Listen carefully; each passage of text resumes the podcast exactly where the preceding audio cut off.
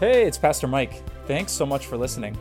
Uh, if you enjoy this message and have friends that you think will enjoy it too, would you take just a moment and share it with them? Sharing not only helps this podcast gets discovered, it also helps tons of other people learn about the unconditional love and the general awesomeness of Jesus. Thanks for taking the time. Thanks for sharing this message, and have an amazing day. So, you're trying not to get arrested on the way to the Christmas party. You're late. Your hot dish has turned lukewarm in the back seat. You're trying not to speed too quickly because you don't want to embarrass yourself in front of the new boss.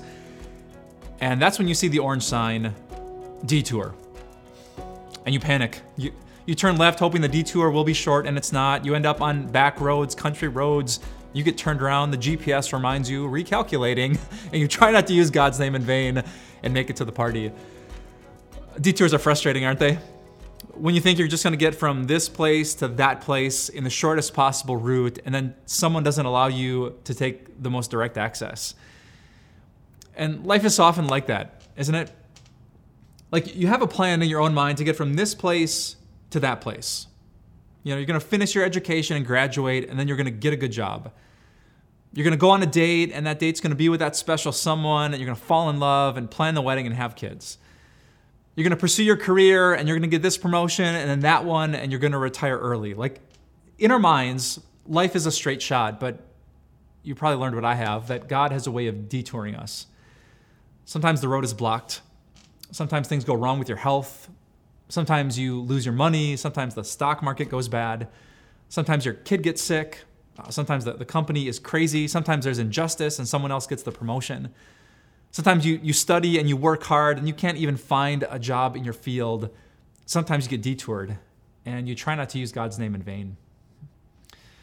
If that's you and you're kind of frustrated where God has taken your path in life, I want you to think about Christmas. And I want you to think about the incredible detour that God orchestrated way back in the first century, the detour that led to your salvation. Let me read to you some of the words of Luke chapter 2. It says, In those days, Caesar Augustus issued a decree that a census should be taken of the entire Roman world. Jumping to verse 4. So Joseph also went out from the town of Nazareth in Galilee to Judea to Bethlehem, the town of David, because he belonged to the house and line of David. He went there to register with Mary, who was pledged to be married to him and was expecting a child.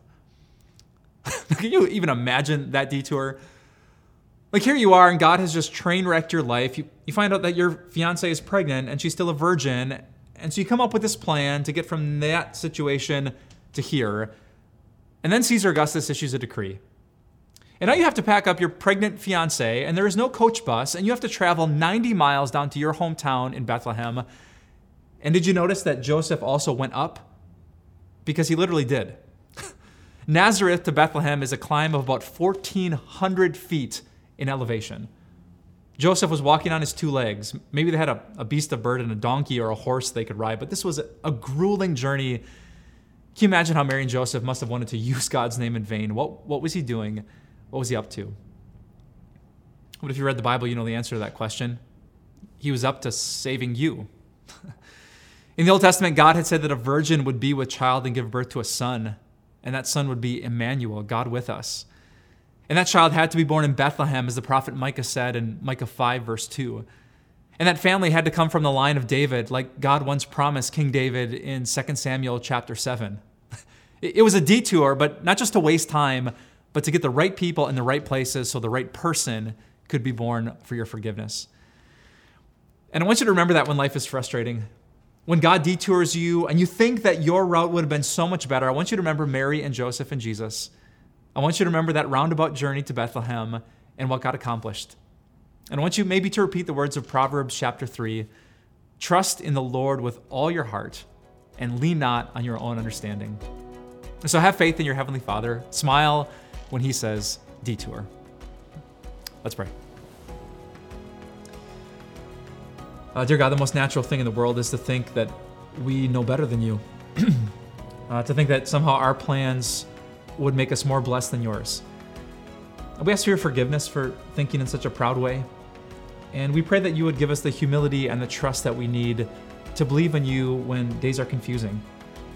God, when our plans don't turn out, help us to remember that you are God and that your son Jesus, who died on the cross for our sins, is sitting at your right hand and everything is underneath his feet.